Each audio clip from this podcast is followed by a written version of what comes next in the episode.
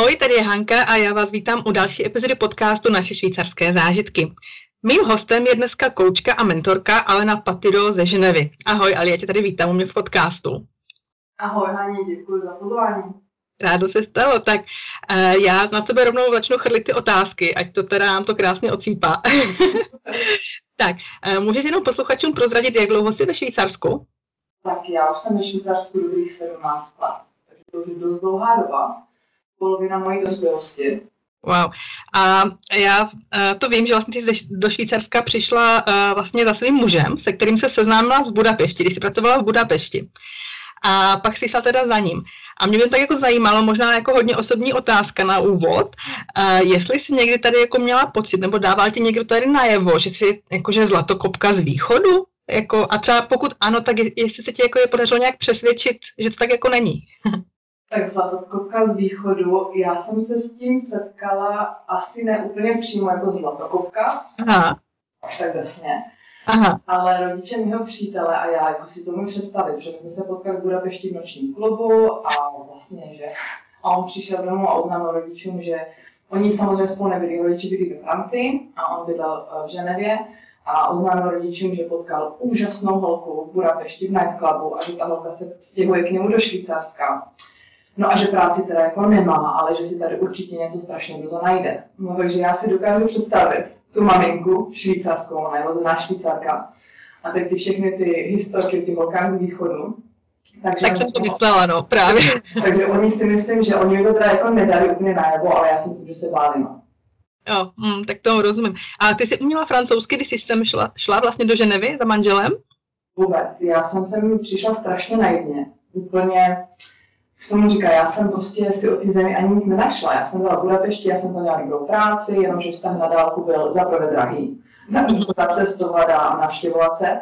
A za druhý, já na to nejsem stavěná, takže my jsme se rozhodli, že prostě jako do toho praštíme rovnou a buď se nám bude dařit od začátku, anebo se nám nebude dařit a aspoň nebudeme jako ztrácet čas, protože já jsem tehdy v Budapešti už byla taková trošičku nešťastná a Potkala jsem ho, když jsem se chtěla stěhovat zpátky do Prahy. Takže já jsem mu vlastně řekla, že já buď se budu vracet do Prahy, mm-hmm. a pánem, jestli v Praze začnu nový život, najdu si práci, tak nebudu potom po roce zase řešit, že chceme nějak být spolu. Takže jsme do toho šli hodně brzo. My jsme se znali, to těm jeho rodičům asi taky nepomohlo. My jsme se znali necelý čtyři měsíce. A já už jsem byla skufrova na Švýcarsku. Jo. To je rychlost, na, na Švýcary rychlost teda. Jako. Já si myslím, že na úplně všechny rychlost. My jsme se poznali v únoru a já jsem v červnu už byla tady. To znamená, že já jsem musela dát výpověď celkem hodně brzo. Já jsem dala výpověď uh, březen nebo duben, ale oni byli celkem vstřícní, takže mi nechali jít jako rychle. Asi měsíční výpovědní tu jsem měla. No a já jsem si dala měsíc na to, aby se rozkoukala trošku, protože právě, že já jsem vůbec jazyk neuměla, nic jsem o té zemi nevěděla, já jsem sem přijela dvakrát na návštěvu, předtím jsem se sem přestěhovala, dvakrát nebo třikrát na víkend. Jediné, co jsem věděla, bylo, jak jsou tady, tady všechno zavřené v neděli. Protože to jsem na to přišla tak, jako, že to si jednou neděli ráno obvykla, že půjdu koupit pečivo a můj přítel mi říká, kam jdeš? Říkám, do pekárny. On říká, prosím tě, jste celá pojď do postele, protože to je všechno zavřený. To počkej, u vás nefungují v neděli ani pekárny, tak to, u nás teda jako... To jo. se baví, to se bavíme 17 let zpátky. Mm, a možná, možná, tam nějaká byla, ale tehdy to nebylo přímo v Ženevě, on vydal v kantonu Vo, takže mm-hmm. asi teď, teď hodně věcí se změnilo, já to sama vidím. Mm-hmm. No. Takže tehdy já jsem vlastně francouzsky vůbec neuměla a já jsem přišla a žila jsem si předtím v Budapešti jako anglick, angličtinou. Mm-hmm. Pracovala v kanceláři, kde byl úředník, ne úředník, jako jazyk angličtina. Mm-hmm. No a přišla jsem s tím, že mám zkušenost ve financích a že pro mě bude jednoduchý si tady, nebo jednodušší, respektive najít si práci tady, než můj přítel by si ji hledal v Praze třeba. Takže to mhm. bylo naše jako myšlení, buď, že on přijde za mnou do Budapešti, nebo my oba, oba dva půjdeme do Prahy, anebo já do, do Ženevy. No a vzhledem k tomu, že já mám veškerý můj jako background ve financích, tak to bylo takový jako celkem jednoduchý rozhodnutí. Mm-hmm. No, jednoduchý to nebylo teda. A jak dlouho ti trvalo teda najít práci tady? A našla jsi v tom oboru, co jsi pracovala teda? Pokud jsem já měla strašně štěstí ohledně práce. Já jsem byla, jak to říkala moje máti, uh, s, že teďka nepamatuju, jak slepý bousný přišel. Já jsem se přistěhovala v červnu. Dala jsem si červenec na to se rozkoukat v srpnu jsem odepsala, to mi přítel poslal nějaký inzerát, kde nějaká firma v Lozán hledala někoho, kdo mluví maďarsky. Já maďarsky jsem nemluvila, já jsem se učila, když jsem tam vydala, ale to nebylo ani na hovorovou. Ale on jako měl správnou logiku, on říká, pokud hledají tyhle jazyky, tak jako eventuálně by tam mělo být něco v češtině nebo tak. No a měl pravdu, protože za týden tam byly, eh, byly tam jako čeština, angličtina a tak dále. Ne, nebyla tam čeština, byla tam polština, ale prostě hledali v těchhle těch jako tom uh, postvýchodním bloku. Tak jsem jim tam poslala životopis, oni, mi, uh, oni mě poslali, pozvali na pohovor a já jsem tu práci nedostala. Wow. Takže já jsem měla strašně štěstí, já jsem začínala, já jsem se přistěhovala v červnu a v září jsem měla novou práci. Já jsem takový měla ten úplně, jako ne, že American dream, ale švýcarský dream, protože já jsem v září měla práci, v říjnu jsem si koupila auto a bylo to. Dobrý. A navíc já jsem třeba vůbec, ale vůbec, co ti ukáže, jak jsem byla naivní, já jsem třeba vůbec nevěděla, jaký je tady problém um, dostat pracovní povolení. Mm-hmm. A přesvědčená, že když dostaneš práci, tak jako automaticky dostaneš pracovní povolení. A až potom jsem se dozvěděla, vlastně, až jsem začala potkávat víc Čechů a Slováků, že tady byly případy, kdy třeba ty holce odmítli to povolení pětkrát, že měla práci, ale nedali ho. Protože tehda tady, já nevím, jak je to teď, ale tehda tady byly kvóty. A vlastně že nevě, ty kvóty byly naplněny, kdežto v tom kantonu vol nebyly, takže já jsem měla strašně štěstí.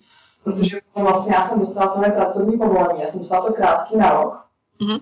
ale tím, že už jsem ho měla, tak ta práce mimochodem byla strašně nudná. To byl, to byla, to byl jako back, back, um, back office?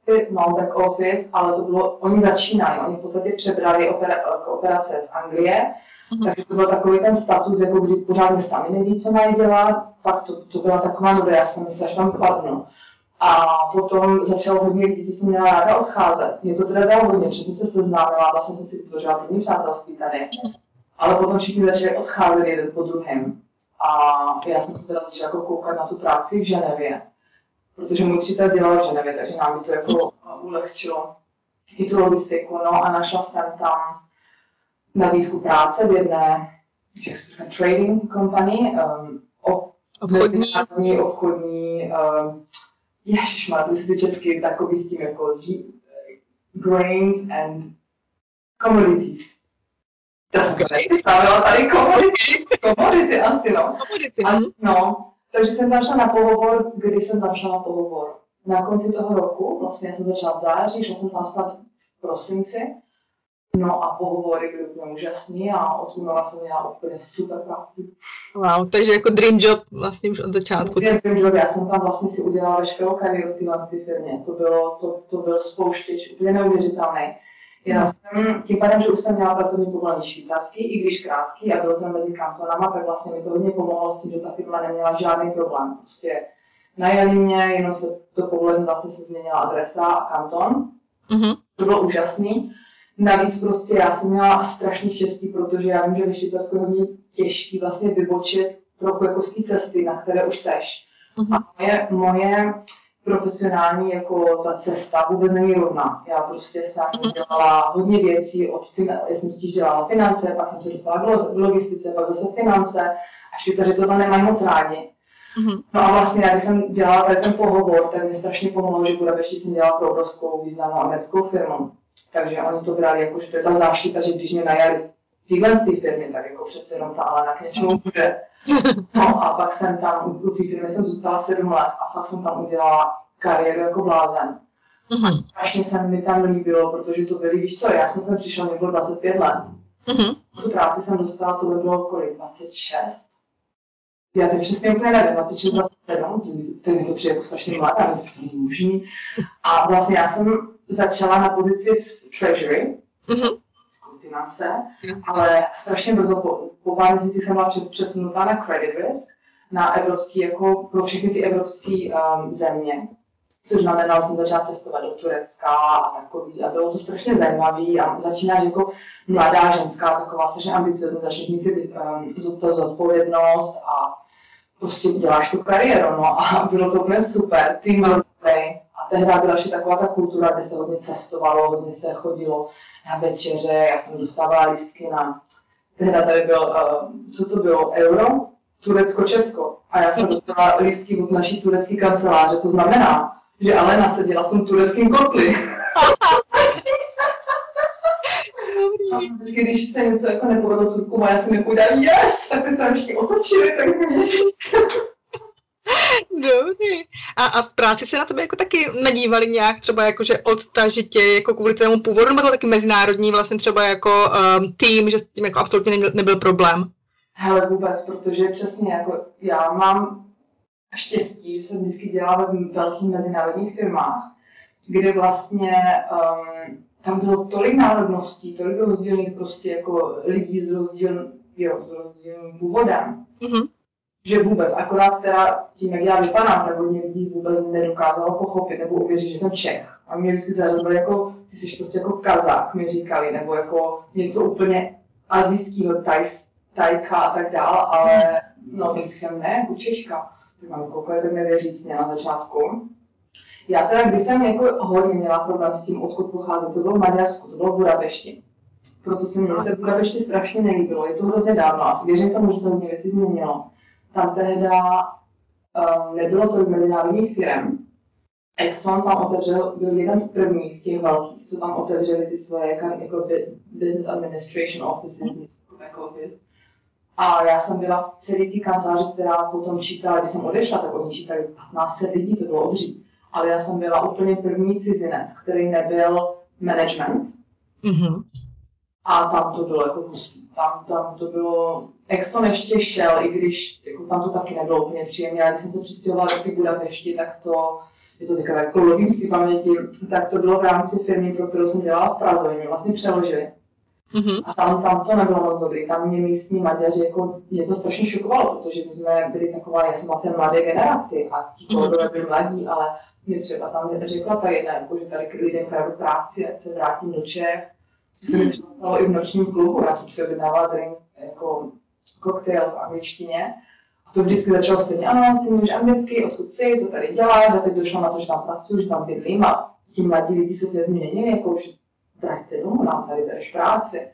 Já jsem to v šoku a proto já jsem z té Budapešti chtěla odejít, mně se tam nelíbilo tehda. Strašně nelíbilo, jsem si připadala taková jako nevítaná, ale vím, že tam potom vyrostlo strašná spousta mezinárodních firm, se tam nastěhovaly, takže já si myslím, že se to muselo hodně změnit. Mm-hmm. Já jsem tam byla, tak to nebylo úplně jedno. Zajímavé zkušenosti. Když se tehdy ujala italská komunita, já jsem měla italského přítele, tak to bylo lepší. to věřím, to věřím. Ale uh, ty jsi teda jako dlouho pracovala v tom korporátu, měla jsi fakt jako úspěšnou kariéru, ale pak se vlastně rozhodla postavit na vlastní nohy. A, a vlastně ještě předtím, co děláš teď, tak třeba měla uh, second hand s dětskou značkovou módou, tak vlastně proč jsi rozhodla nevrátit se zpátky do toho korporátu, ve kterém jsi byla tak úspěšná v té své kariérní cestě? No, já to mám úplně jasně, já mi to těžko vysvětluje, protože když někomu řeknu, tak na mě kouká, jako kdybych spadla z nějakého stromu. Já jsem v tom korporátu měla opravdu úspěšnou kariéru, kdy mě to, um, já jsem vlastně díky té mojí práci procestovala svět a mám zážitky takový ty vtipný, já jsem prostě, mám tetování ze São Paula, prostě v Argentině jsme dělali, jak se tomu říká, jako ochutnávání nejlepších steaků, prostě takové ty správné vzpomínky.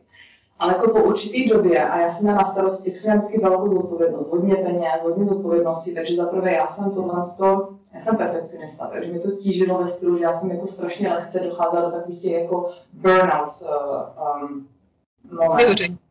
No a za druhé, vlastně já jsem začala mít takový ten pocit, že já teda sice každý den naháním a, a prostě řeším sta, stovky milionů. Hrozný peníze, ale mi teďka jako zaš, najednou přišlo, že já vlastně ne, nedělám žádnou, jako v tom životě, nevytvářím žádný impact. Já teď se to říká česky. Jo, jo, jo, netvoříš hodnoty vlastně v tom životě, jako reálné hodnoty. Hodnoty a že po sobě po uvozovkách jako nezanechávám žádný jako hmatatelný výsledek, tak nějak? Nebo? Le, legacy. Dědictví.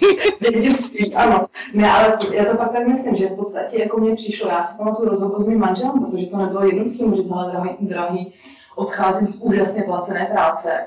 Uh, nevím vůbec, co budu dělat, ale vím určitě, co dělat nechci. Rozumíš, to bylo strašně těžké a teďka já vlastně uh, jsem se mu snažila vysvětlit, že já jsem tehda, já jsem hodně nadšen, nebo nadšená, já jsem velký fanoušek alternativní medicíny, hlavně klasické homeopatie, a homeopatie, zdůraznuju klasické homeopatie, protože jsou rozdílné školy.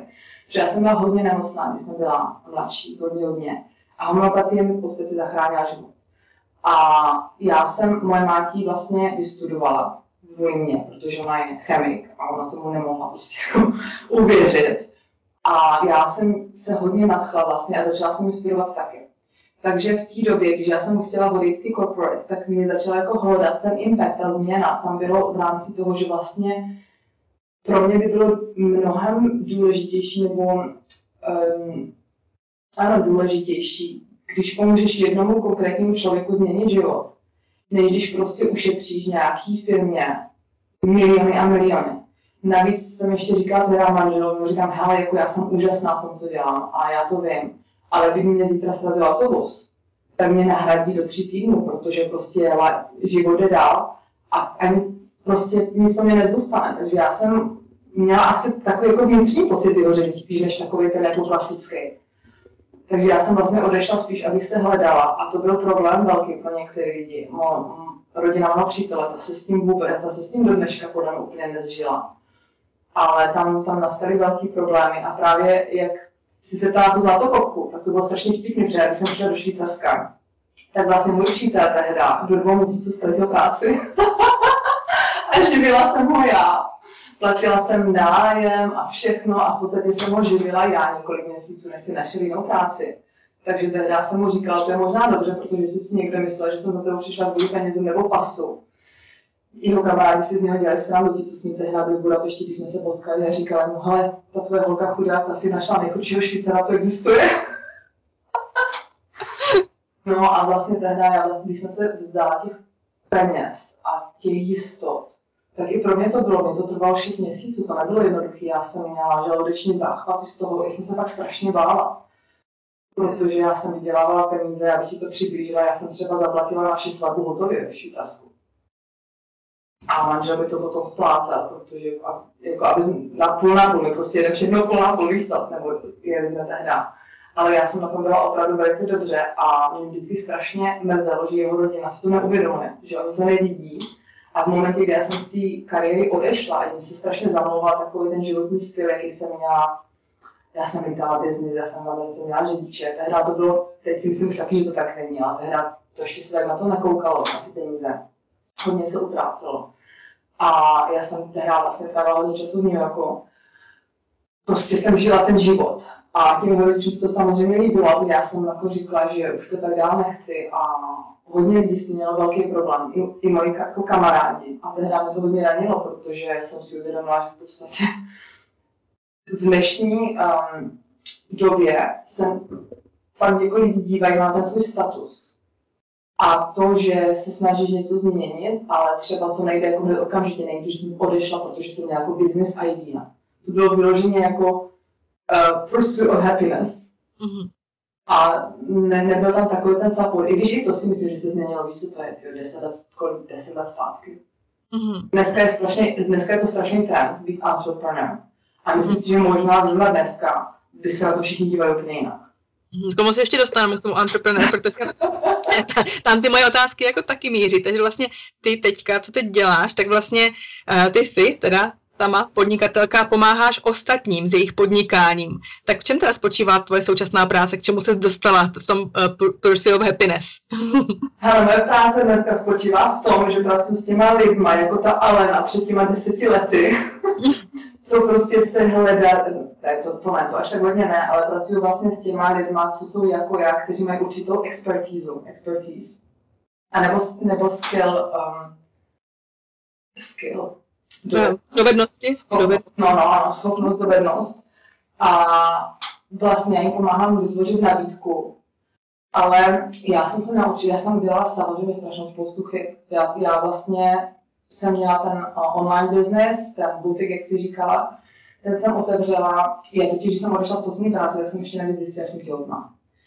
A to mi všichni říkali, Ježíš Maria, a ty jsi dostala výpověď, taková škoda. Vůbec, já jsem byla tak strašně ráda, protože já vlastně moje první těhotenství, to bylo úplně hrozné, já jsem lítala, to bylo špatně na conference calls a moje šéfová byla úplně hrozná, tam mi vždycky řekla, Alena, těhotenství není nemoc. Takže já jsem je tam zvracela 10 minut před kolem, rozumíš, znamená.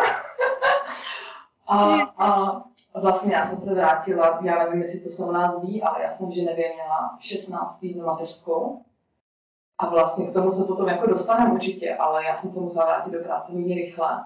hned týden, dva na to jsem cestovala, takže já jsem ze stresu ztratila mlíko. To jako bylo hodně nechat malinky mlíko doma. Navíc jsme tady nedostali ani státní jesle, protože vlastně tím, že já nevím, jak to je u vás, ale tady, tady v Ženevě je tři tisíce, jak jsem říká, je tři tisíce, o tři tisíce míst míň, než, chybí tady tři tisíce míst. Míst, tak.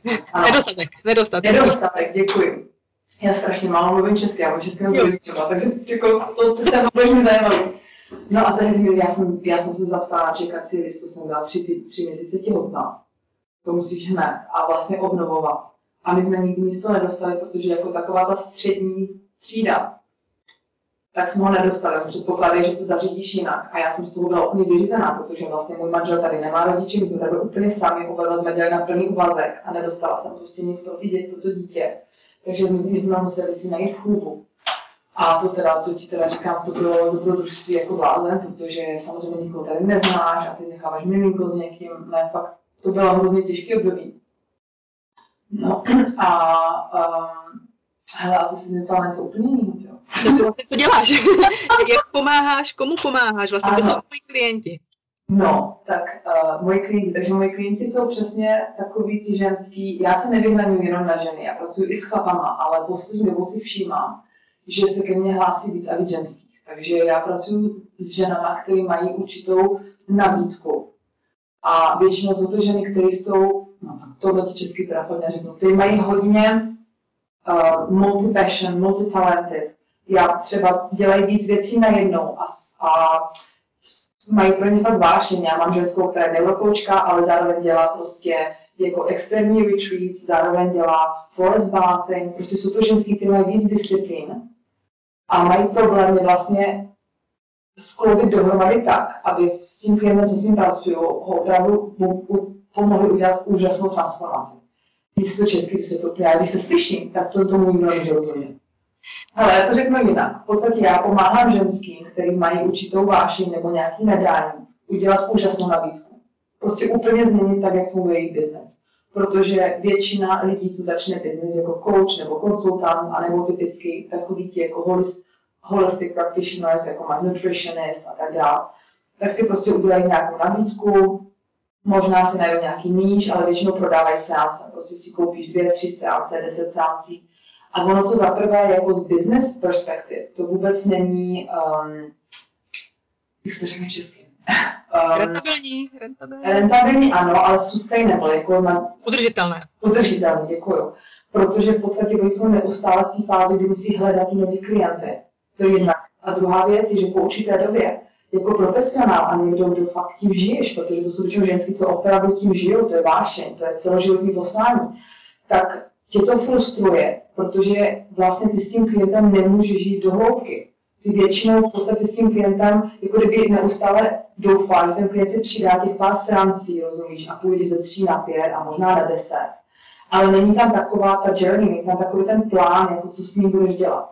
Mm-hmm. A já jsem tam taky sama začínala. Já když jsem odšla z corporate a potom mám online business, tak jsem začala dělat consulting. Nejdřív jsem prodávala na hodiny, potom jsem začala prodávat jako balíčky, ale ty balíčky byly jako transactional, nic, že třeba to znamená, že třeba uh, máš malý biznis, který potřebuje digitalizovat nabídku, tak jako máš, uh, jemu děláš nabídku a budeš estimovat, že tahle ta práce ti zabere zhruba, já nevím, 80 hodin a vyučtuješ jim to po hodině. A to je strašně neudržitelný. Z dalšího důvodu, já mám dvě děti. Rozumíš? A já jsem odešla z korporátu, kde jsem vydělávala strašnou spoustu peněz. Ne proto, abych se někde drtila za pár šušňů a byla úplně vyřízená a nešťastná, protože když mám nemocní děti, tak mi stojí práce a jako ten tlak je strašný. Mm-hmm. A já jsem vlastně, uh, takže to byl jeden problém, co jsem já začala podnikat, že, a to má většina tady těch začátečníků, že jako první, první ten milestone, na který ty se díváš, je, OK, musím si najít prvního klienta. Teď si najdeš toho prvního klienta, tak máš další, OK, další potřebu ještě tak tři. Tak si najdeš tři klienty, tak začneš mít jako ten, tu, tu důvěru, že jako ti to nějak půjde, takže ten další milestone máš, chceš být fully booked, prostě plně zabukovaná. Jenomže, a to mluvím úplně z vlastní zkušenosti, všechno, co dneska dělám, je z vlastní zkušenosti, že pak jsi jako plně zabukovaná. A to je průser jako blázen. To si vůbec neuvědomíš, jaký to je průser. Protože potom je covid, anebo děti nemocní, anebo letní prázdniny, protože třeba jako letní prázdniny ve Švýcarsku, já, já teda nevím u vás, tady kempy a mimoškolní aktivity jsou finančně hodně náročný. Navíc prostě já chci to Čech babičce. Mhm, no.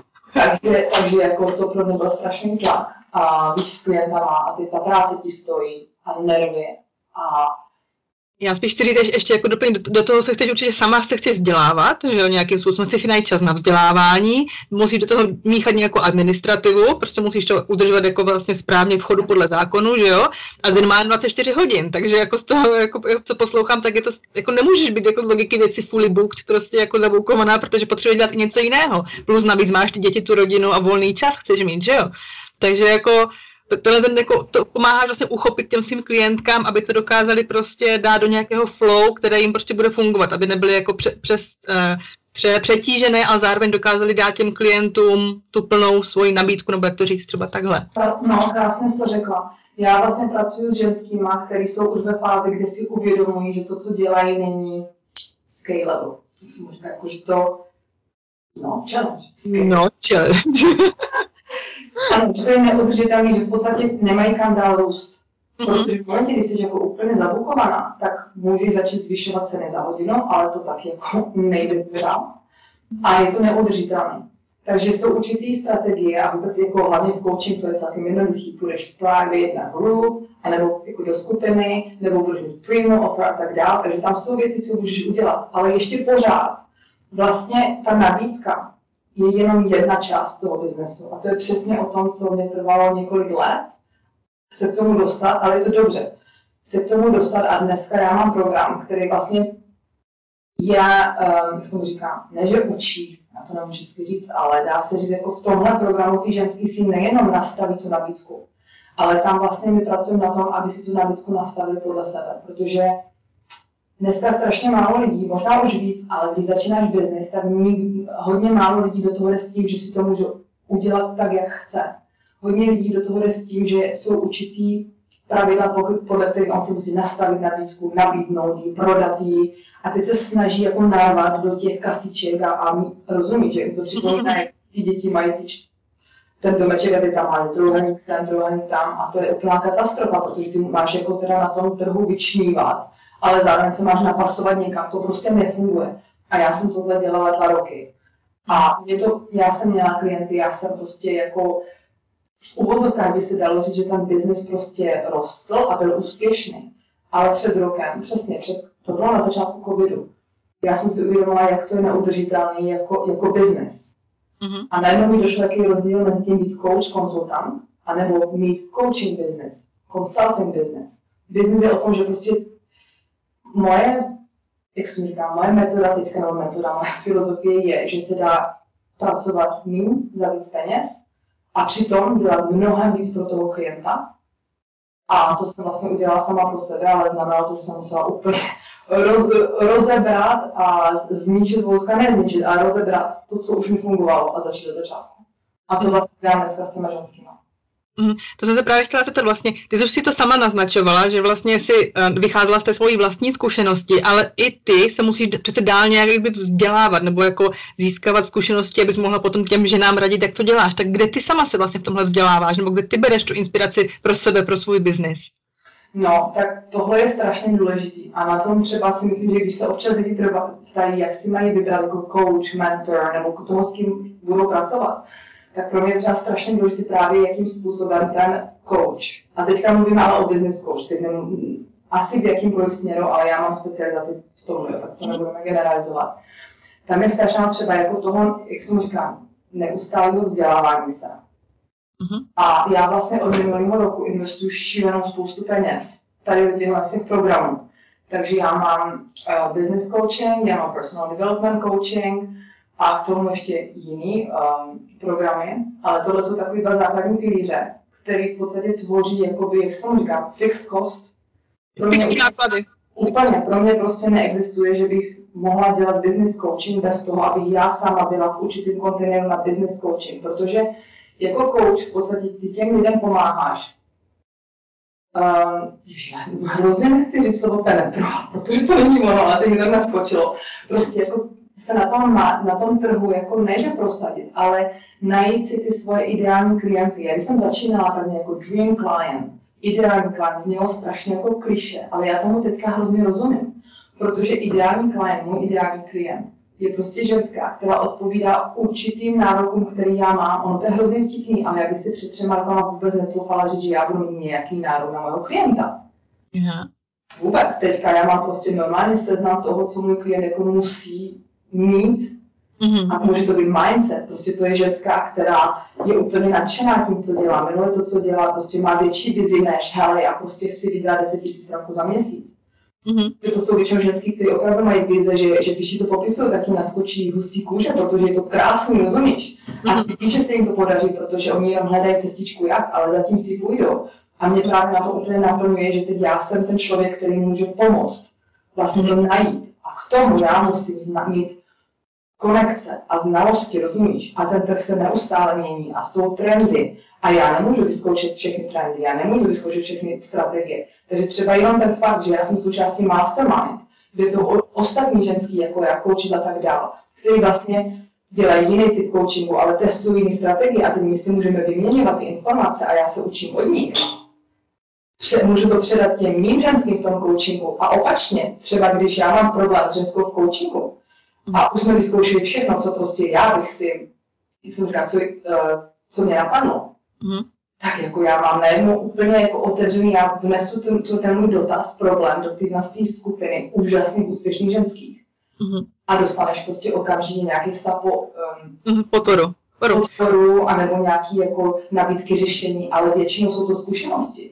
Mm-hmm. To je něco tak úžasného, mě to úplně změnilo. Takže ten coach jako podle mě coach, který není součástí nějakých mastermind nebo coaching nebo further personal development, vytvoří ze sebe takový jako bottleneck. A teď jako potom už to jsou jenom dogmata, to, co učíš, protože už vlastně neděláš nic jiného. Mhm, mhm. Já Takže pro mě to je strašně důležitý a já jsem vlastně minulý rok, jak jsem tomu říkala, přišla úplně, úplně do jiného levelu jako investments, jako in my personal development a do rozvoje osobního, ale a i biznesu, protože ty kladou v sobě. Jako člověk, pokud se nezdokonaluješ a ne, nezapracuješ na, os, na svých osobních prostě blocích a mém strachu a, a všem možným. Um, sebevědomí, uh, hodně, hodně jsem zjistila, jak důležitý je ty self-trust. Sebedůvěra, víra v sebe. Ano, to je úplně prostě, já jsem si to uvědomila v momentě, kdy jsem udělala my big first investment, protože musíš jako si uvědomit, že já jsem minulý rok si pronajala kancelář, takže jako, i když ti biznes šlape, to neznamená, že vyděláváš stejně. Ještě, já jsem nebyla můj corporate salary vůbec. Mm-hmm. Navíc já mám dvě děti, takže já třeba zase nepracuji ve středu, mm-hmm. takže to není zase tak ideální, víš co. No a já jsem si pronajala kancelář, protože já mám ty ambice ten business jako grow a nevěřím tomu, že můžu grow my business prostě od, od mého malého stolu uh, v rohu obyváku, A jako do jisté do určité míry určitě, a to přesně říkám, že jsou lidi, co mají ambice a jsou lidi, kterým vyhovuje, že to mají v klidu a mají. A prostě tam není žádná kritika, určitě nechci, aby to tak vyšlo, protože já si právě naopak myslím, že lidi, co se tlačí do výsledku jenom protože to od nich někdo čeká, tak budou strašně trpět. Mm-hmm, jo. Protože vlastně teďka, teďka si mi možná jako vzala otázku, kterou jsem se právě chtěla zeptat, že mi přijde, že teďka je jako hodně velká móda, právě se tlačí, jak kdyby na ty lidi, aby měli právě jako, aby se jako se pobízí, dejme tomu, aby se jako pouštěli do těch vlastních projektů, jako člověk pořád slyší, že jako se musí plnit ty svoje sny, jo, a jak kdyby jako tím uh, jsou jak kdyby obdivování, jak, kdyby, nebo jak, jak to říct, jo, ale zároveň mi přijde, že jako ta, bychom, ne, že měli litovat, ale že prostě ta společnost by, jak kdyby lituje ty lidi, kteří to, jak ty říkáš, chtějí mít jak kdyby malé, jo, že prostě jim nevadí, že vlastně prac, pracovat v té kanceláři od 9 do 5 mít jako ty svoje vyšlapané cestičky, jo, a dělat nejlíp to, co umí vlastně, jak to dělají, jo. Tak jak ty se na to díváš, že na ten tlak právě té společnosti mít to, jak kdyby pouštět se do těch projektů a plnit si vlastní sny a zároveň to, že nějak tak nějak, neříkám, že haníme úplně, ale ty lidi, kteří to chtějí mít malý. Prostě tak, jak to je, že jim to vyhovuje, to jsou spokojení. Ale já na to mám, to bychom tady mohli být asi ještě klidně až do večera, já na to mám hodně vyostřený názory, protože společnost jako taková má názor úplně na všechno na matky, které by měly být doma, na matky, které by doma být neměly, na ženy, které by měly být vzdělání, nebo by ho mít neměly a tak dále a tak dále. A teď je prostě trend entrepreneurship a takový to ditch 9 to 5. Já když slyším ditch 9 to 5, tak mám prostě úplně jako takový jako rage, který kamí, protože to, to prodáváš lidem něco, co neexistuje, protože pokud ty chceš opravdu vytvořit um, business, který je, Ježíš, stejně jak jsme to říkali. Udržitelný. Udržitelný, děkuji, udržitelný. Tak nebudeš dělat od 9 do 5. Budeš dělat od nevidím do nevidím. Víš, jsem chtěla říct. Rozumíš, to je, ale, ale jenom na začátku, to je další věc, že, že kolem toho, já bych o tom mohla mluvit tolik, já jsem tak strašně úplně jako vášnivá na to téma, protože na začátku to je normální, že pracuješ, protože něco buduješ. Nemáš, nemáš v sobě tu jasnost, není ti úplně tobě samé jasný, jak to bude vypadat, uh, co vlastně ty přinášíš jako tady do toho všeho mixu a tak dále. Takže to, to zabere spoustu času, ale v momentě, kdy tohle vykrystalizuje, vykrystalizuje se a v podstatě ten business jako začne nějak fungovat, tak by to právě, že neměl být vůbec ten, ten business model, že děláš od nevidím do nevidím. A strašná spousta entrepreneurs, podnikatelů, se za to schovává. Schovává se za, za v podstatě um, vozí si laptopy na dovolenou, prostě dělají od nevidím do nevidím, nemůžu si jít bavit, protože mám prostě business, jako, o který se musím starat. První rok, OK, druhý rok, OK, dejme tomu, třetí rok, už by se od toho buď dělají na plánu, aby se to změnilo, anebo jsou úplně hájí, protože tohle není udržitelný business. Mm-hmm. A teď jsou lidi, kteří si to uvědomí a chtějí s tím něco dělat, ale pak jsou lidi, kteří se na to, za to schovávají. Rozumíš, já jsem prostě podnikatel a to je normální a máš takový ten status, jako že jsi mm-hmm. strašně hasl. Co já nesnáším, to není ten trend, no tak te, te, teď se na to přišla se dítěře, to není ten entrepreneurs. Co já nesnáším je hasl. Jak se dává lidem důležitost, když prostě jako hasl. To bylo i v, i v corporate když prostě jsi strašně busy. Mm-hmm. Jsi tam poslední, jsi pořád na telefonu, teď máš jako, rozumíš, hustle, hustle culture. Tohle mi strašně vadí. Mm-hmm. Ale je to s věkem, už jsem dostávala, dělala hustle, ale um, já si myslím, že prostě lidi by měli vědět, fakt každý ty ať si sáhne na srdce, co je pro něho důležitý. Protože pokud ty jsi ambiciozní člověk, který v té kanceláři trpí právě tím, jako třeba já, že nemůžeš dělat to, co by si spřála, nebo já nevím, že máš fakt nějaký ty sny, tak ti říkám, ty jdi do toho, že bude krátký na to čekat, na prostě jako tu správnou příležitost, protože ona fakt jako nepřijde. Um, pokud je to člověk, který má úplně jiné hodnoty, a já mám tolik známých, co mají prostě, já mám, moje jedna z nej, nejlepších kamarádek je prostě v té práci 17 let ve stejné bance, ve stejném oddělení, no tak jako samozřejmě ten žebříček si špahá, a je nejspokojenější, protože ona chce mít klid, ona si chce vydělat peníze, mít klid, protože pak ona cestuje s dětma, dělá si jiné věci. Takže já si myslím, že prostě jako společnost, aby ti nějakým způsobem říkala, kdy jsi úspěšná, kdy nejseš, tak to potom přesně jako způsobuje, že ti lidi si připadají jako nedostateční. A já, když jsem odešla z corporate, tak jsem si připadala úplně nedostatečná, když jsem byla doma a snažila jsem se vymyslet, jako, co budu dělat, protože najednou pro mě to bylo hrozně těžké. Já jsem najednou nebyla vůbec nikdo. Já prostě, když jsem byla v práci, tak se se mnou všichni bavili, měla jsem ten network. Měla jsi status, měla jsi svůj status, že jsem zpátky u toho, že jo? Ano, najednou jsem byla doma a i když jsem měla ten první business, tak prostě pro všechny jsem byla jako, i tím říkají, ta matka v domácnosti. Já říkám, no já sice jsem matka v domácnosti, ale ještě k tomu mám jako business, rozumíš? A, a vlastně jsem si uvědomila, že všichni ti jako za... Kamkoliv jsem přišla, tak první otázka bylo, kde děláš. Rozumíš? A teď jsem byla dva týdny na jedné večeři, to bylo poprvé, co jsem zažila takovou věc. Jmenovalo se to Mix and Match. Měla jsem z toho strašný strach, ale řekla jsem, hele, jdem do toho. Pokud to nebude nic sexuálního, tak to je dobrý. to je člověče ženská, kterou jsem potkala, dávala jsem speech American uh, Club in Geneva online. Ona tam byla, spojila se se mnou na Instagramu, začala se se mnou textovat a pozvali mě s manželem po roce na večeři. Strašně zvláštní A že tam, že tam budou další známí a že oni mají rádi, že prostě pozvou různý lidi a jako takový večer. A ona vařila. A já jsem říkala manželovi, hele, po dvou letech zavření doma s covidem, jako, tak jako mhm. ne, protože už, víš co, my už totiž máme ten náš okruh známých a už je fakt jako dost těžký z toho vystoupit. Hele, bylo to úplně úžasný. Ale když jsme s tam odešli, a bylo to různorodý, tam byly prostě, ona je energy trader, tam byly prostě lidi z trading, takže moje minulost, pak tam byli lidi z jiných prostě velkých společností, pak tam byla žena v domácnosti, prostě bylo to hodně různorodý. A já jsem říkala manželovi, jsme potom odjeli. Říkám, všimla si, že to bylo poprvé za celou tu dobu, co jsme v Ženevě, že se nikdo ani jednou nezeptal, kde pracuješ a co děláš. Byl to můj manžel, kdo se zeptal, kdo kde pracuje. A skoro ke konci. A mě to přišlo strašně úžasný, že v podstatě ta práce tě nedefinuje tam. Mm-hmm. Tak to jo. To muselo být úžasný v tom případě. Odpověděla otázku. to zase mi nahrála na, na druhou otázku, jako zase krásně. Tak to dělám dobře, dobře. Chtěla jsem se právě vrátit k tomu, jak ty si říkala, že vlastně jako lidi, co prostě mají tu passion, potom prostě do něčeho se pustit a tak. A souvisí to právě i s těma jako uh, mompreneurs, jo, obecně teďka, co je ten velký trend. Uh, v češtině to jsou šílené názvy, jakože maminkatelky, jo. no nic, nicméně prostě um, ano, tak se to říká česky, řekněme prostě hezky mompreneurs nebo jakékoliv uh, entrepreneurs, prostě co se do něčeho chtějí pustit. Co, co musí jako mít v sobě, aby, aby byli jako, uh, aby byl úspěšný? Je to jako odvaha, vize, peníze? Co myslíš, že ti lidi musí v sobě mít? Ale to je krásná otázka, člověče. Fakt krásná. Já si myslím, že v sobě musí mít určitě, uh, já teďka hledám to slovo česky, jak se omlouvám, odolnost. Vášeň a odolnost. Mm-hmm vášeň, protože uh, fakt musíš jako být nadšená pro tu věc, protože ono to nepůjde pořád úplně jednoduše.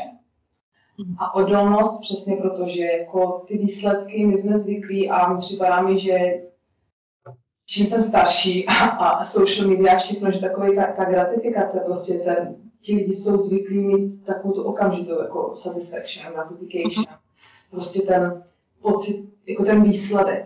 Mm-hmm. A ono to tak úplně jako nefunguje. Jo, že, že na Instagramu vidíš ty srdíčka, jak tam hnedka skáčou, že jo, ty lajky a takhle, že jo, no, ale prostě to je krátkodobě. Ono, ono třeba to celý vůbec není jednoduchý. Ty si, ty si vymyslíš, že rozjedeš strašně ten biznes. Já si do dneška pamatuju, jak jsem rozjížděla ten můj online shop. Já jsem pracovala jako ďábel, já jsem si vymyslela, já jsem si vymyslela nějakou kravinu, to mi říká mamka, ty si vždycky co vymyslíš. Tak hele, můj online business, to byl jako, to jsem prostě seděla doma a stěžovala jsem si manželovi, že Švýcarsko je digitálně strašně zaostalý a že to není možné, že tady není online second hand shop, protože jsem chtěla koupit dětem na zimu, uh, jak se říká, oblečení a nechtěla jsem kupovat nový. A v zahraničí to je strašně prostě běžný a můžeš koupit úplně úžasný skoro nový věci, rozumíš? A ty tady nic nebylo a ty prostě Alena, to byl business plan, já sedím na kauči a říkám, hele, no vidíš, ale tady nic není, to znamená, že tady nic není. No tak tady bude. Alena udělá. No a to byl listopad, konec listopadu a my jsme vlastně v Dubnu otevřeli 1. dubna s tím, že jsme mezi tím prostě museli vypracovat celý plán, prostě udělat webo, já jsem dělala všechno úplně sama, webovky, online shop, Shopify, prostě pronajmout, um, co mu říkám? Sklad na ty věci? No, přesně. Um, Prodejnu? Sto, ne, ne, ne, storage, my jsme neměli, to bylo jenom online všechno nafotit, takže nakoupit materiál, rozumíš? A prostě v Dubnu bylo otevřeno a to jsem to dělala já s kamarádkou, ale ta byla taková, jakože tak připomáhala. No a byla to obrovská zkušenost, ale v podstatě... Nevyšlo, nevyšlo to. ne, vyšlo to, ale já jsem na se stala, já jsem omlouvám, já prostě si Ne, to, to ti lidi v sobě jako musí mít, aby to právě vyšlo. Vášeň, vášeň a tu odolnost, protože vlastně já jsem, já jsem strašně těžce jako makala na tom a teď jsem tam měla, to je strašně vtipně, jak máš ten milestone, jako to, kterou chod spustíš a teď jsem hrozný nervy, že jsem tam nestihla do toho obchodu na, narvat úplně všechny ty moje kusy ne. A teď jako jsem slavnostně dala publish, jako publikovat tu, tu webovku na toho prvního. A však my jsme měli třeba nervy, my jsme objednali krásný balení a jako poděkování kartičky, které přicházely pozdě a měli jsme snad jenom, já nevím, jsme snad jenom 10 krabic na začátku, já jsem to měla hrozný nervy. Teď se s ní předem, jsem čekala ty, ty první týden prostě 100 objednávek a teď jsem jako tam seděla. A teď přišla první objednávka, což byla jedna z mojich nejlepších kamarádek. a objednala něco, to bylo ani nebylo pro její děti, to, aby to někomu dala, byla úžasná. Pak jsem měla pár prvních objednávek od známých a nazdar. Mm. A, teď, a v podstatě jsem si uvědomila, že bylo naivní, když jsem si myslela, že v podstatě jako ten lounge je to nejdůležitější. A ono, ale ono tak má hodně lidí, protože jako já si uvědomuji, že ty v podstatě si dokážeš představit jenom to, co jsi zažila, nebo to, co je prostě nějak hmatatelné. Mm-hmm. Ale když prostě to nezažila, tak jako těžko se na to připravovat, víš to. Mm-hmm.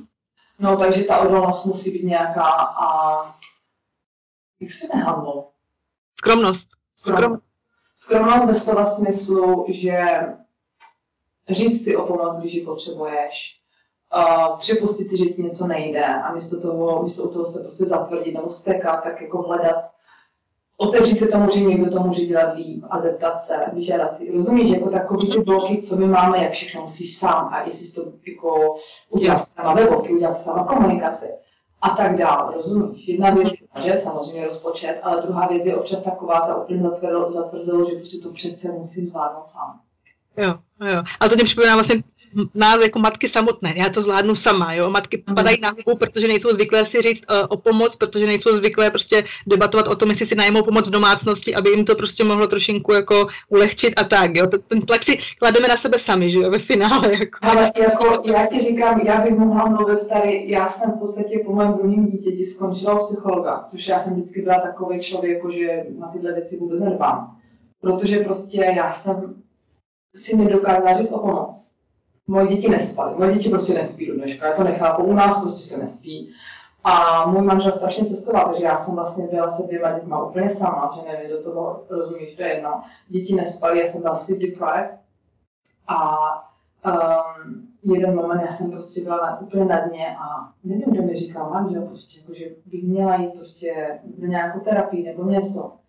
Teď já jsem tam stála, jsem křičela, říkám, že jsem prostě zvládla 12 trhů, 12 zemí jsem řídila a nedokážu prostě tady si to zařídit doma.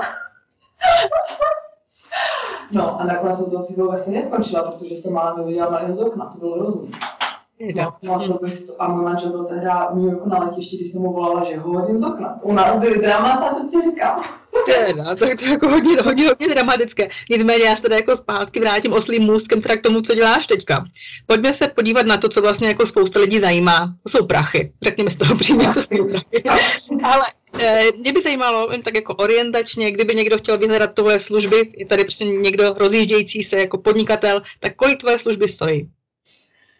Ty už si říkala, že si musíš vlastně člověk nastavit svoji cenovou nebo hodinovku, že jo, prostě pak se postupně třeba zvyšuje, že jo, tak kolik teďka? Kolik teďka? Tak ty máš hlavně český publikum, a já totiž to v český nevím převíst. Ale, eh, český ve Švýcarsku, český ve Švýcarsku, hodně Český taky. ve Švýcarsku, dobře. Tak můj uh, pro, hlavní program, který se jmenuje Thrive Accelerator, a mm-hmm. Thrive je hrozně důležitý slovo, protože to vyjadřuje ten celkový slib toho programu a celkový to nastavení, to, co ti vlastně tady celou dobu blávolám, a neumím to říct česky srozumitelně, ale v podstatě pro mě Thrive, jak se Thrive česky? Thrive je něco jako... Já jsem říct drive, ale...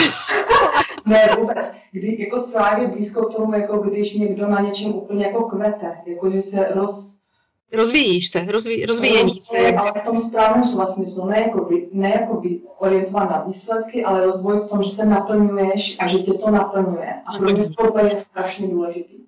Takže můj life program je hodně hluboký, dlouhý, dlouhý a začíná na 10 tisících francí. Mm-hmm. Potom pro, a to je vlastně roční program, to je na rok. Mm-hmm.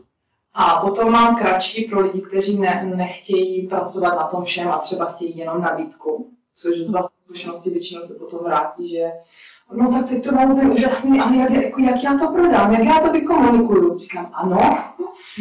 Jenomže dopředu, když to říkáš, že tomu nikdo nevěří, rozumíš, že si myslíš, že potřebuje tu nabídku.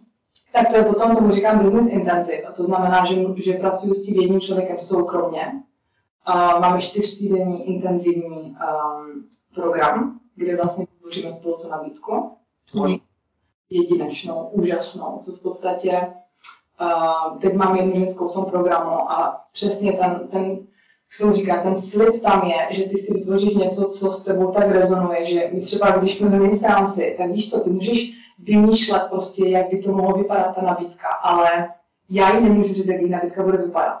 Tak to nefunguje. Já ji jenom poslouchám a v podstatě přivedu jí k tomu, jaký má možnosti. vlastně klasický mentor, dejme tomu, mentor prostě poslouchá na stůl, ale člověk se na to musí přijít sám ve finále a ty dokáže tak jako nasměrovat svými otázkami správně. No právě, že já ne, ne, nemám ráda ty škatulky, protože mentor, a. coach, a konzultant jsou tři rozdílné role a já v podstatě dělám mentor a coach dohromady. Mm-hmm. Mentor většinou učí to, co sám už udělal, mm-hmm. což já jako dělám, ale zároveň mentor jenom učí to, co sám dělal, když to coach v podstatě tě nemá vůbec, jako těžit z vlastních zkušeností, má prostě z tebe dostat ten potenciál. Já dělám oboje, protože lidi, já si myslím, že lidi potřebují oboje, že to není jenom o tom, protože hodně lidí si ani nedokáže představit, jako, jaký má možnosti. A pro mě tohle je největší um, odměna, když ty v podstatě, oni ti jako vysvětlí, co by strašně chtěli a teď ti vysvětlí, jak ty všechny ty problémy, proč jako to nemůžou mít. A teď ty si jich třeba zeptáš, a proč? A ne, a dokážu si představit, že bys to měla takhle a teď jim se úplně rozzáří ty oči a oni, ale to by znamenalo, a teď zase nějaký ten blok ne. Říkám, ne, to znamená, že lidi jako neví, co si můžou představit. Já jsem si tím prošla sama, když jsem šla do mého prvního coachingu, tak jsem tam šla s tím, že chci mít skupinový coaching s, s velice specifickým nastavením. Já jsem skoro u konce, mám ještě asi 4 měsíce v tom coachingu, ale odcházím s něčím desetkrát lepším, než jsem si dokázala představit. No a tím jsem chtěla říct, že když víš, že ta nabídka je ta správná, tak normálně, takže my jsme tady měli obě dvě eh, ty uh, motylky v břiše. Normálně jsme tady úplně, protože najednou cítíš tu energii, jak se to všechno zvedne a teď jim se rozáří ty oči, protože to vidí úplně. A to je přesně ono. A to ze sebe, ať chceš nebo nechceš, sám nedostaneš. A to není nějaký prostě jako sales speech nebo něco. Prostě tohle ze sebe sám nevydoluješ protože ty jsi zavřený ve svém světě, ve, svých, ve světě svých vlastních možností a nemožností. Takže, aby se vrátil k té otázce, tak ten business intensive stojí 3200 momentálně. Mm-hmm. A uh, ještě dělám, to je úplně úžasná věc, to jsou retreats. To jsem začala minulý rok. To dělám jednou ročně pro ženský, co jsou jako business owners, majitelky, podnikatelky, majitelky businessu. A to jsem to, to kolaboruju s jednou uh, paní, co byla moje klientka a pak jsme spolu začali spolupracovat, protože ona je úžasná. Jmenuje se Ruta a ta dělá vlastně jako nature retreats. Já ji říkám jako retreats queen. A já jsem strašnou dlouhou dobu hledala business retreats pro mě jako ženskou ve Švýcarsku a nic tady nebylo. Jenomže já nechci semináře, kdy jsi zavřená v hotelu a prostě na něčem pracuješ dva dny. Já jsem chtěla někam ven, já se strašně málo dostanu ven, víš co, a, a chtěla jsem někam ven, do přírody a tak jsem si řekla, hele, tak prostě není, tak bude, ale neudělá. no a spojila jsem se tady s tou rutou a minulý rok jsme měli první ročník, ten byl testovací, jestli se to bude líbit jako koncept, jestli prostě zaplníme, ty my jsme vyprodali, zaplnili i s covidem, prostě líbilo se to strašně. Já jsem byla nadšená, protože byl náš první a my jsme dělali jako survey a prostě jsme měli 9,9 z 10, ty ženský byly nadšený kdy jsme je vytáhli na tři dny, plný tři noci do, do hor, do vale, ale jako fakt do vysokých hor, krásný. Našli jsme úžasné luxusní ubytování, já mám ráda luxusní věci, takže to bylo prostě šale, jacuzzi, my jsme měli private, private chef, který nám tam jako vařila, nám tam všechno čerství, úžasný, ale přitom jsme prostě hajkovali a ty moje work sessions, my jsme spojili vlastně business a nature. Já jsem dělala business strategy a každý ten můj retreat má u, u, určitý téma. Takže minulý rok to byla vize, protože že to bylo jenom pro ženský a protože potřebuješ vizi i na svůj biznis, ale hlavně na svůj život. Jako já třeba si myslím, že problém číslo jedna podnikatelů a kohokoliv, kdo začíná, je, že se nejdřív soustředí na vizi jako business plan a business vision. Okay? A říká si, až tohle bude fungovat, tak se zaměřím na, můj, jako na ten můj život a dám si to jako dohromady. Jenomže potom ti to jako samozřejmě nemůže zapadat jedno do druhého. Takže já prostě jsem strašně zastánce toho, že si nejdřív ujasníš, co vlastně v životě chceš, co potřebuješ, co tě naplňuje, prostě co je pro tebe ten spouštěš toho, že ti, že ti bude dobře, že budeš žít ten krásný, spokojený život. A ty ten biznis si nastavíš tak, aby ti do toho pasoval. Pokud jsi matka s dvěma, třema dětma, tak prostě nemůžeš očekávat, že budeš mít sustainable business tím, že prostě prodáváš nějaký, že prodáváš svůj čas, protože to je co, co všichni dělají, prostě one session, 150, 180 Swiss francs, ale prodáváš ten svůj čas, který nemáš. A když nepracuješ, nemáš. Pokud chceš víc peněz, musíš pracovat víc. To, to prostě je neudržitelný a ani to není potřeba, víš co. Mm-hmm. A, a um, takže na tom retreat my jsme pracovali na vizi a tenhle jenom na retreat, je to vždycky v září, to téma bude Dare to Shine. Hmm. Něco ve stylu jako odvaha zářit. Hmm. Ale je to v podstatě, že co já zjišťuju s ženskýma, je, že oni to strašně chtějí. Oni chtějí ten svůj program, oni chtějí ten svůj, ten úspěch. Oni prostě jako, protože pro to je obrovský úspěch, tohle to jako porodit na ten svět, rozumíš, přivízt na to. Ale v ten moment, já jsem si všimla u několika klientek v poslední době, když už to tam mají, tak najednou se strašně sabotují, protože co na to řeknou moje kamarádky, že teďka tady, rozumíš, co na to řekne moje rodina, že jsem strojnásobila ceny, co na to, a teď najednou začnou couvat. A, a navíc, jako já to chápu, protože máš určitý mindset blocks. A proto třeba mimochodem, jako já jsem strateg, takže já jsem coach, ale já se, neří, já se vůbec neříkám. Coach je jednoduše, protože tomu lidi rozumí. Můj titul i na Instagram je Business Strategist, protože já jsem dobrá na strategie. Tím jsem se živila 13 let, to je to, co mě žene celou dobu. A akorát jsem změnila způsob, jaký ty strategie prostě těm lidem pomáhám dělat. Už to není pro ně, ale už to je s nima. No a um, strategie je pouze jedna součást úspěchu. A já bych to teda neměla říkat, protože se střílím vlastně nohy, ale v podstatě ta minimální. Pokud máš úžasnou strategii, ale nemáš ten mindset, nemáš nastavení. Vnitřní nastavení, jak kdyby. Vnitřní nastavení, no, ten mindset. Tak můžeš mít jakousi strategii, tak to nedáš. Takže součástí mého, mého programu je, že já tam mám prostě guest experts. Já tam mám money mindset, visibility mindset coaches prostě a dělám guest experts. A zas a znova, to jsou prostě ženský, který prostě jsou experti v téhle doméně a přijdou do mojeho a pomáhají mým klientům. Protože můj klient, já chci, aby on prostě na konci toho mého programu byl tam, kde já mu říkám, že bude. Pro mě prostě ta, ta transformace mých klientů je, že prostě z toho, z té koučky taková ta, já tomu říkám, um, opportunistic and unstable, protože vlastně oni žijou jenom jako v tom módu, kdy jsou reaktivní, když někoho teda najdou, tak jako pravdě tu nabídku, rozumíš, a takže to je takový ten reaktivní a takže opportunistic and unstable a v podstatě ta transformace za těch 12 měsíců je, že budeš prostě mít nejenom, říkám nejenom ten steady income, prostě většinou to je double, většinou se dvojnásobí, jsou i stronásobí, ale hlavně budeš mít ten biznis nastavený tak, že jsi v klidu, žádný overwhelm, žádný hustle. Já třeba ti říkám, že já pracuju, teď to bylo těžší, protože od, od prosince u nás byl jako covid a všechno, takže já teďka hodně doháním. Ale to je taky ta věc. Pokud já jsem v mode a vím, že mi to bude trvat tři, tři týdny, čtyři týdny a pak jsem zpátky v normálu, tak je to OK. Není to, můj, jako není to moje nastavení. Mm-hmm. Takže já normálně pracuji, v pondělí já začínám v pět večer, v úterý pracuji celý den, ve středu nepracuju, protože děti jsou doma v Ženevě, ve čtvrtek pracuji celý den a v pátek mám vyhrazený dny přesně na takový jako guest podcast, networking a dále takový ty jako CEO day. Mm-hmm. CEO day, to znamená, že to jsou volné dny a pokud pracuju, protože já jako pracuju, ale tak je to takový jako extra, tak je to úplně jako reward, je to strašně jako, a navíc máš najednou čas jít s kamarádkou na oběd, máš najednou čas, jo, si přečíst knížku, protože týdnu na to máš vyhrazený čas. Mm-hmm, mm-hmm. To, jak se poslouchám, tak ty fakt úplně jako si v těch jak, jak to říct, jak to tak, takové ty chytré knihy, nebo jak to říct, tak jako vzorová, ukázková, prostě jak by to mělo být, prostě. Jako. tak vzorová, ukázková, ne, tak víš co, já jsem fakt jako si prošla. Tak dokážeš věnovat tomu, co si řekneš, že se budeš věnovat ten čas, prostě, jo, že to máš jako fakt to nastavení v té hlavě, jako máš, a jako já věřím, že takhle to jako dokážeš předávat těm ostatním, jo, to je... Ale, ale to je na tom strašně důležitý, že třeba já bych v životě lidem nepředávala tady tenhle ten model toho týdne Tenhle ten model týdne mimochodem jsem vypracovala z mojí osobní jako koučka osobního rozvoje a tak dále, protože já jsem mi říkala, čím trpím. Tím, že v podstatě můj týden je tak chaotický, na konci dne já jsem tak vyčerpaná, vyřízená a mám pocit, že furt pracuju. A večer mám pocit, že jsem skoro nic neudělala, jako to je... A já, já jsem říkala, tak to je přece neudržitelný. Jako kouč se v podstatě neustále zdokonaluješ.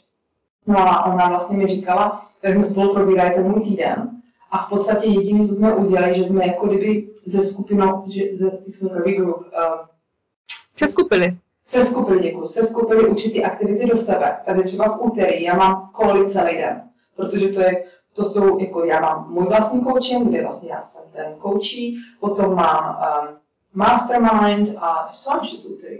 Jo, a ještě navíc úterý je krátký den, protože děti mají breakdance a všechno možný, rozumíš? Uh, ve středu ve Ženevě děti školu nemají, moje dcera už má od páté třídy, můj syn nemá, takže to musí zajít jako na fotbal, takže jako to je takový den, že já jsem si kdysi dávala strašnou spoustu to do, pak to neudělá, že máš z toho nervy, rozumíš? Takže pro mě ne, to je prostě den s rodinou a pokud mám čas, tak jako super, tak si po, poklepu na to je úžasný. No a ve čtvrtek vlastně mám zase calls jako My Thrive Call, potom já mám to My Personal Development, v podstatě od rána do večera, ale je to tak strašně jednoduché, protože potom ty v podstatě, i když po tobě lidi chtějí zkusku, tak to, to je ta minimální disciplína, co, co, co já jako musím mít, je, že třeba jim fakt řeknu, že si nestavíš ty hranice a řekneš jim, hele, zkuska, můžu jenom pondělí nebo pátek. A pokud oni jako nenajdou, tak já prostě... To je jejich problém. No. Mm, tak to je super. A strašně mi to změnilo, fakt jako tý, mě to úplně převrátilo, jako, jak jsem říká, jestli můžeš se já, já vím, že ty máš děti hodně aktivit, ale jestli můžeš se nějak to se skupit a nastavit si ty hranice, mě to strašně pomáhá. Jo, já už tak, tak snažím taky, když mám čas věnovat se mu blogu, kdy dělám třeba rešerše pro článek, že prostě vím, co kdy v tom no. místě, kdy uspořádat to jako v tomhle, taky si to jako držím tady tohle. Um, já jsem se ještě chtěla zeptat, vlastně takhle, my se známe virtuálně takhle z těch různých skupin, že jo, na Facebooku a takhle, Neviděli jsme se ještě naživo, protože samozřejmě ty v Ženevě a u Bernu, to mám jako ostatně s dalšíma lidma, co jsem měla své podcastu, protože to už jsem tady telefonovala si s Churem, s Valisem a takhle, Sandgalen a tak. A uh, každopádně, ale o tobě jsem se víc dozvěděla v podcastu uh, Tomáše Dezmeškala, Old Schoolers. Aha. Tam si šla vlastně v tom vyprávění o sobě jak by strašně jako nadřeň, jako hodně, hodně osobně, hodně se otevřela, jo, jako to jako fakt wow. Ale jako já to nechci zpětně otvírat lidi, ať si to najdou, ať si to poslechnou, pokud to chtějí poslechnout. Nicméně já bych se chtěla zeptat, tak jako k závěru už, vlastně která z těch tvých životních zkušeností, co máš za sebou, ať už je to právě třeba ten, um, ta práce v tom korporátu, anebo sama si zmínila, že jsi měla jako zdravotní problémy, že jo, a nedáš dopustit na, na homeopatika, anebo máš za sebou prostě závislost nějak nějakou, tak jako která z těch zkušeností tě v životě nejvíc formovala, protože jako jak se říká všechno zlé je k něčemu dobré, že ve finále, tak, tak co, co, co z toho z těch životních zkušeností ti jak kdyby taky dalo teďka do toho současného života? Hlavně já jsem přesvědčena, že podstatě ta cesta nějak mi byla dána a že já jsem potřebovala, že jedna zkušenost tě vede k druhé a ta tě vede k té třetí. A tak je to jak v osobním životě, tak prostě business je to zajímavé, že jsem se kdysi zamyslela uh, nad tím, kdybych mohla něco změnit v minulosti, co bych změnila. A vyvstala mi věc. Ty, normální člověk by před, nebo normální člověk by předpokládal, že řekne, že bych nebyla nemocná, nebo že bych nebrala drogy, nebo že bych nedělala jiné věci. Hele, vůbec ne. Prostě to jsou takový hrozně transformativní a těžký, ale jako životní zkušenosti, které v podstatě ze mě udělali to, kdo jsem já dnes já mám určitou afinitu k určitým lidem, určitou empatii, mám určitou tvrdost. Eh, jak se tomu říká, že uh, ano, můžu říct tvrdost, prostě na určit, určitý věci vůbec negošit. Nevyjednáváš. Nevyjednávám. Prostě pro mě čas je tak drahocený, že já třeba odmítám zaplňovat čas nějakým jako small talk, meeting people just out politeness. Prostě já mám tak málo času na ty lidi, co miluju, že prostě si ho úplně jako šetřím, rozumíš? A takže jako ze mě to udělalo to, co jsem dnes, nebo kdo jsem dnes. A je strašně zvláštní, že kdybych já měla tu možnost jít zpátky, to nebo brečet, nebudu brečet. Kdybych já měla možnost se vrátit v minulosti, tak se vrátím do té doby, kdy jsem odcházela z té corporate. Já jsem tak strašně trpěla, když jsem odešla výčitkama, jako jestli jsem udělala dobře, jestli, jestli já opravdu jako tu rodinu jak se mu říká, ničím ten rodinný standard, jestli já opravdu jsem tak jako strašně rozmazlaná, že si jako chci vytvořit něco, co mě bude naplňovat, rozumíš? Um, a já jsem strašně dlouho dělala spoustu věcí, abych dokázala, že nejsem lenivá, abych dokázala, že mám ještě pořád nějaký status. Já jsem v podstatě si skoro přiznala druhý burnout, protože vlastně malý, když jsem otevřela biznis, tak ten měl, kolik měl, rok, já si pamatuju, jak mě prostě na krabice doma se zbožím a on mi to chodil, rozumíš, maličky a, a chtěl maminku a, a matka prostě tam něco to, tak tam seděl se mnou a hrál si. Ale já jsem na sebe byla tak tvrdá, rozumíš, že ten biznis, já jsem ho zavřela ne protože nešel, to je naopak. On se rozjel a proto já tak teďka mluvím o té životní vizi. On se rozjel a teď co já s tím? Pro mě to vůbec nebyla vášeň. Pro mě to vůbec nebylo jako dream to have online business. To prostě pro mě bylo jako, OK, it's a good decision, I could make some money, I could I could use my time. A pak jsem z toho byla vyřízená, protože máš tu zodpovědnost, máš ty zákazníky, musíš prostě máš tu inventuru a najednou je tam takový ten jako snowball efekt. Takže já od té doby fakt jako moje klientky první, co je, když spolu začínáme pracovat intake, je vyloženě práce na, na vision, na, na prostě your purpose, your passion a, a dostat se k jádru toho, co vlastně chtějí, protože jako občas to ani sama nemůžeš pojmenovat. Mm-hmm. Rozumíš, prostě máš určitý nějakou, nějaký volání, nějaký nadšení, ale potom jako potřebuješ někoho, kdo ti nastaví taky to za OK, ale jestli jsi tohle, tak tímhle toho nedocílíš. Jako si, mám jednu klientku a ta, ta prostě zase do, to je jedno. no a takže to bych vrátila. To bych vrátila, udělala bych to úplně jinak. Prostě v dnešní době lidi, co se, co se soustředí nebo co si, nechá, co si hodně připouští ten externí feedback, to, tu validation, tak jsou v podstatě strašně křehcí a vulnerable. Mm-hmm. A tam si myslím, že je potřeba, aby se něco změnilo zvenku, aby v podstatě dneska jako lidi podporovali lidi, co neví, co chtějí. Protože pro mě, jako já jsem nevěděla, co jsem chtěla, ale věděla jsem, co nechci. A pro mě třeba tohle zaslouží mnohem víc respektu, než někdo, kdo prostě jako trpí, ale ani nehne prstem a prostě si bude jenom stěžovat. Jako nesnáším lidi, co si stěžují. Ale jako to je prostě pro mě úplně, když někdo stěžuje, ale si stěžuje a přitom nic nedělá. Mm-hmm. Já fakt mám takový respekt pro lidi, kteří si řeknou, hele, tahle ta životní situace, ať je to cokoliv, rodina, práce, mi nevyhovuje, prostě bude změna, nevím ještě jaká, ale prostě budu zkoušet, než si najdu to pravý, no. Mm-hmm. Takže to bych změnila. Super, děkuji moc za upřímnost. A ještě úplně na závěr, poslední otázka, je dávám všem svým hostům z mého podcastu, takže ani ty jako nevídeš bez ní.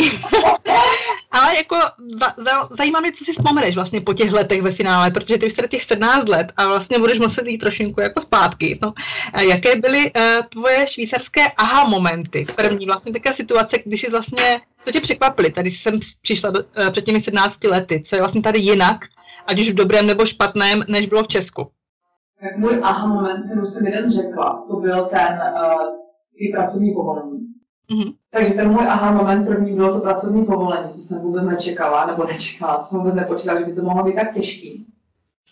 Um, další aha moment bylo, když jsem si uvědomila, jak je tady všechno nalajnované, jak to je pro lidi těžký prostě vybočit z té kariéry, kterou začali. A nebo, to bylo ještě, to byl aha moment, který jsem pochopila přes manžela, teda ještě přítele, jak těžký je v podstatě dostat zvýšení výplaty jakmile v podstatě někde začneš na určité výplatě, tak se strašně málo zvyšuje. Máš tam nějakou inflaci, máš tam možná 13. plat, máš tam asi možná nějaký bonus, ale strašně malé zvyšování. V podstatě jenom, že jako měníš ty joby. Mm-hmm. To mě celkem překvapilo. Mm-hmm. No, já jsem měla spíš takový ten šok, až když jsem měla děti. Já jsem byla úplně vedle z té mateřství, 16 týdnů, prostě když se to srovnáš s tím, v čem jsme my vyrůstali. Minimální podpora, prostě, že nemám školku a um, třeba to, že tady ve středu není škola. Já jsem na začátku na to, já jsem na to byla tak naštvaná na začátku. Říkám, jak si to představuju, že ta ženská to bude dělat. Jenomže já jsem vlastně odešla z té práce, moji dceři byly kolik? Dva roky? Tři? Ani nevím, dva. A najednou uh, ta středa byla úplně úžasná, protože jsme prostě mohli lenošit a pak jako to bylo super. A tady v Ženevě začínají školu ve středu v páté třídě. A to strašně jako vadilo, že teď nemusím stávat. to, to máte úplně jinak než my, vy máte spíš jako francouzský model, fakt vyloženě z Francie, protože mám kamarádku ve Francii, která to má přesně tak, ale u nás tady v Bernu máme tu středu volnou jenom pro děti, co jsou první rok jakby ve školce, ty čtyřletáky, ale potom vlastně už ten druhý rok ve školce už tu středu normálně mají, sice krátkou, ale zase potom nikdo z těch dětí, ať už jsou první stupeň nebo druhý stupeň, nemá ve středu odpoledne vyučování. Jo, ten... Moje dcera taky nemá, pozor, má, krátký, má pěkně do půl dvanácté a je doma. Tak, jo. To a podstatě, co mě třeba šokovalo, je, že já si, všim, jako já si všímám ten rozdíl, já ještě jsem za ty, ta socialistická výchova, rozumíš? Já mám kousek tady od kanceláře cyklus, teď já nevím, jaká to je ekvivalent u vás, to jsou ty děti, co začínají od 12 let do, nevím, do kolika. No, druhý stupeň, druhý stupeň jak kdyby, no, u nás to je sekundár, ob, obrštufe, jo, u nás tak. No, a ti tady vůbec nemají zajištěny obědy, takže já prostě, když jdu nakupovat, tak já je vidím prostě sedí pěkně Red Bull a chipsy na zemi, bombony, pár z nich si tady koupí jako libaný, jak se tomu říká ten úžasný sandwich, to mají tady dobrý tady. Ale prostě jak když je vidím, tak mě úplně trne. Když byla zima, tak já jsem šla do Migra a tam tam sedí, protože pršelo a oni sedí v garáži v Migru, v tom parkovišti a tam si na zemi ty sandviče. Rozumíš, u nás prostě, i když ty kantýny občas byly jako všelijaký, tak prostě tam bylo jídlo nějaký teplý. No. Tak nevím, tohle třeba mě jako celkem šokuje. Co mě šokovalo, bylo to vojna pro, pro ty chlapy tady, jako že jsem v kanceláři mi poprvé oznámili, že, že kolega tam nebude kolik čtyři týdny před na vojnu. Jo, mm, braná povinnost. no. Já prosím, to bylo taky dobrý. No a jinak, jinak spíš jako business, no, protože já, já Samozřejmě ten challenge tady je, že to Švýcarsko je trojjazyčný, takže když chceš mít prostě local business, tak najednou řešíš, jak ty to víš u sebe, řešíš prostě jazyky a no, to je, já už jsem tady tak dlouho, že ty věci mi vadily na začátku. Fakt, ale ten, ty obchody, ta zavírací doba, já když jsem chodila z kanceláře v sedm a všude se zavíralo, já jsem byla tak naštvaná, kam jak prostě chtějí, aby tady ti lidi fungovali. Jenomže tady to je nastavené tak na ty matky, co jsou doma prostě. Že od té doby, co já mám můj vlastní biznis, takže já se zařídím podle toho, rozumíš? Tak jako se to dá zvládat, já prostě nesnáším davy. Mě to stresuje, takže já si zadu na nákupy prostě, mám CEO day v pondělí, tak pokud manželé nákupy o víkendu, tak prostě já si půjdu nakoupit v pondělí, dopoledne tam nikdo není, ani noha, víš? Mm-hmm. Ale ty ženský, co jsou v té kanceláři, tak to pro ně vůbec není nastavené. Mm-hmm, to chápu, to chápu. Super, tak jo, já ti moc děkuji za upřímnost, byl to fakt jako wow, drive rozhovor. Já jsem chtěla říct svým posluchačům, že potom eh, k popisku toho podcastu dám samozřejmě všechny kontakty na tebe, to znamená, kde ti lidi najdou, ať už tvůj web, tvůj Instagram, tvůj Facebook, uh, e-mail, co si všechno budeš přát, tak tam dám. Tak, děkuju. Bylo to úžasný, ale děkuju. Já teda strašně kecám, tak to bylo asi i dlouhý, ale doufám, že to bylo zajímavý a mě, ale to, tak mě to strašně bavilo. mě taky strašně moc. tak jo, já ti strašně moc děkuju, že jsi byla hostem mého podcastu a měj krásný víkend. Ahoj. Ty taky, Haně, ahoj.